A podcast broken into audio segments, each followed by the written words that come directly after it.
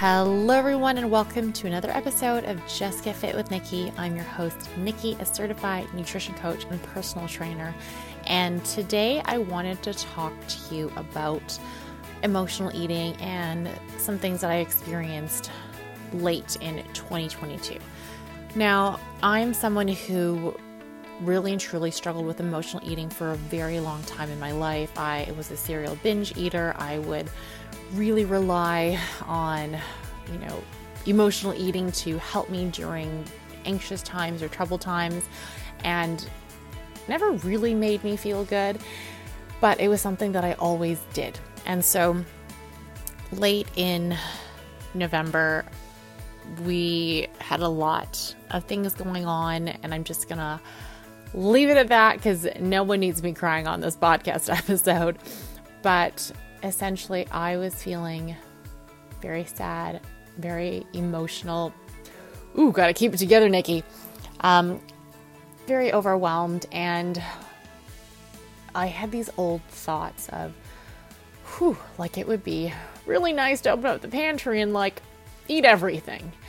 And this is when I had to remind myself that yes, you feel all these things, you feel these things very deeply. You're you know, sad and and these are tough emotions to deal with. But if you go stand in front of that pantry, Nikki, and you start to open the things and you open up all your chocolate bars and you open up the chips and you, dig through the granola bars and you do all these things, is it going to help with the emotions that you're having?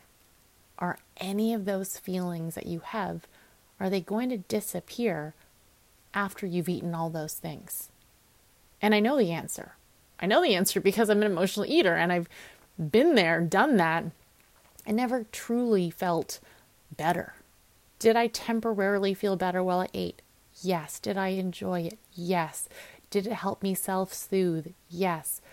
But after, when I was done eating, I felt uncomfortable. I felt shame. I felt guilt and all the challenges or problems that I had before I binged were still there. And these are the things that I try to remind myself. And I know it's not always easy. And if you are someone who is an emotional eater, it is not something that just stops overnight. And I have a lot of clients who come to me with this challenge, and I always say, Look, I am not um, a magician it's not going to stop overnight. It's going to be a journey and it's going to take consistent effort and progress. And progress is going to look different for different people. For some people, it's recognizing, oh, this is an emotional moment. I'm choosing to do all these things and not necessarily stopping, but recognizing it in that moment. And that's the very first step because I think a lot of us go through these emotional eating periods where we just turn on autopilot, go through the thing, and then go, oh, holy smokes, I didn't I didn't even realize. And so being able to in the moment realize you're doing something is the first step. Some people are able to realize it and stop. Some people they are able to realize it and stop sooner than they would have in the past. They still eat emotionally, but they stop sooner. And these are the, you know, the the progression for a lot of people when it comes to healing this habit we have. But I really do try to remind people that for a lot of us, it is a habit. It's a coping mechanism that we have developed over the years of trying to get through hard times or deal with anxiety or emotions and anything like that. And so, in order for us to have a different response, in order for us to stop that emotional eating, we need to have a new coping mechanism. We need to have a new strategy that allows us to go, okay, I'm feeling all these emotions. Do I want to eat? Yes. Will it help me? No. So, what am I going to do instead? And uh, it is a hard thing to go, oh, I actually need to address the problem, or I need to acknowledge I can't fix this problem by myself or right now. And how we move forward is, you know, that's a whole other thing. But I really do think that people forget that in order to reduce their binge eating and eventually move towards not binge eating or emotional eating, you need to do something different, right? Because for most people, it's a cycle.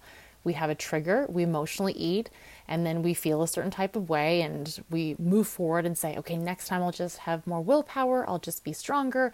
But in reality, that's not the solution. It is finding something that actually helps us deal with those feelings and emotions or even recognize that trigger so we can do something differently. And so, if your goal is to reduce your emotional eating or binge eating, it is so important to actually pull back the layers and figure out what your triggers are, and then to try different things to see what actually helps with those triggers. What helps you feel better? What reduces those intense emotions so you can actually move on and do something differently than eating. And I will say that I know it's going to be a frustrating journey for a lot of people, especially those people doing it on their own, but it really does work. And I can say that there was only one time last year that I emotionally ate. And I knew everything that was happening. I knew I was doing it. And it had been after we had spent an entire day driving my sweet fur child, Baxter, to the vet, to the animal hospital, you know, having them try to get me to fill in like a DNR, me losing my mind in the parking lot, hysterical crying, thought I'm gonna like, you know, have to say goodbye to him, and just being so overwhelmed with emotions and grief and fear. And then ordering food while we were driving home. And it came, I sat down and I was eating, and I was like, oh, I'm full now. And I'm like, you know what?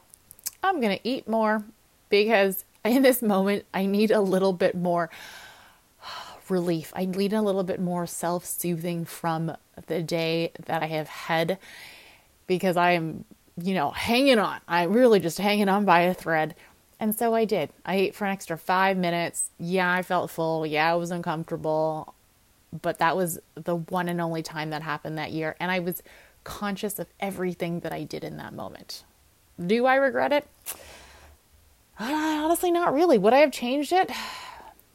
Probably not. In that moment, in that day, it is really what I felt like I needed. And it was one meal for five minutes out of 365 days. So, have I grown? Yes. Am I more aware of my emotions and my feelings and how I cope? A hundred percent.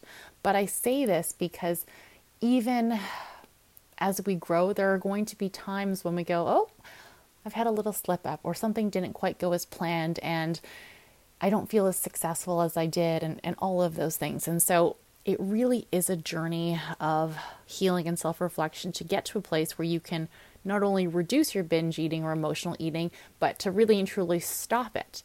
And so as you go through this journey this year, be patient with yourself. And I feel like I probably end a lot of podcasts with this way, but it is true. The patience and compassion and kindness we have for other people often can be limitless. But when it comes to ourselves and our own goals and, you know, our ability to not show up perfectly all the time, we're hard on ourselves. It's never enough. We're always falling short and coming from a place of, you know, shame and guilt and fear and wanting to be better it doesn't always work for most of us long term. It has to be a matter of like, you know what? I see you working hard. I see you showing up for yourself. And I know it's not perfect, but it does matter. All of your efforts matter. And I am so proud of you. And this is the self talk that I have for myself now.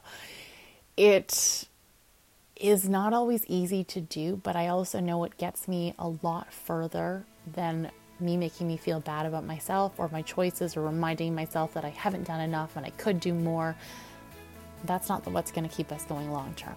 So give yourself that grace and compassion. I promise you it will go a lot further in your journey and allow you to keep showing up for yourself even when things aren't perfect. On that note, thank you so much for listening. And if you are on Spotify or Apple Podcasts, please take a moment to leave a five star review, provide feedback, and let me know what you're liking about the podcast or what you'd like to hear more of. It is so incredibly helpful, and I really, really appreciate it.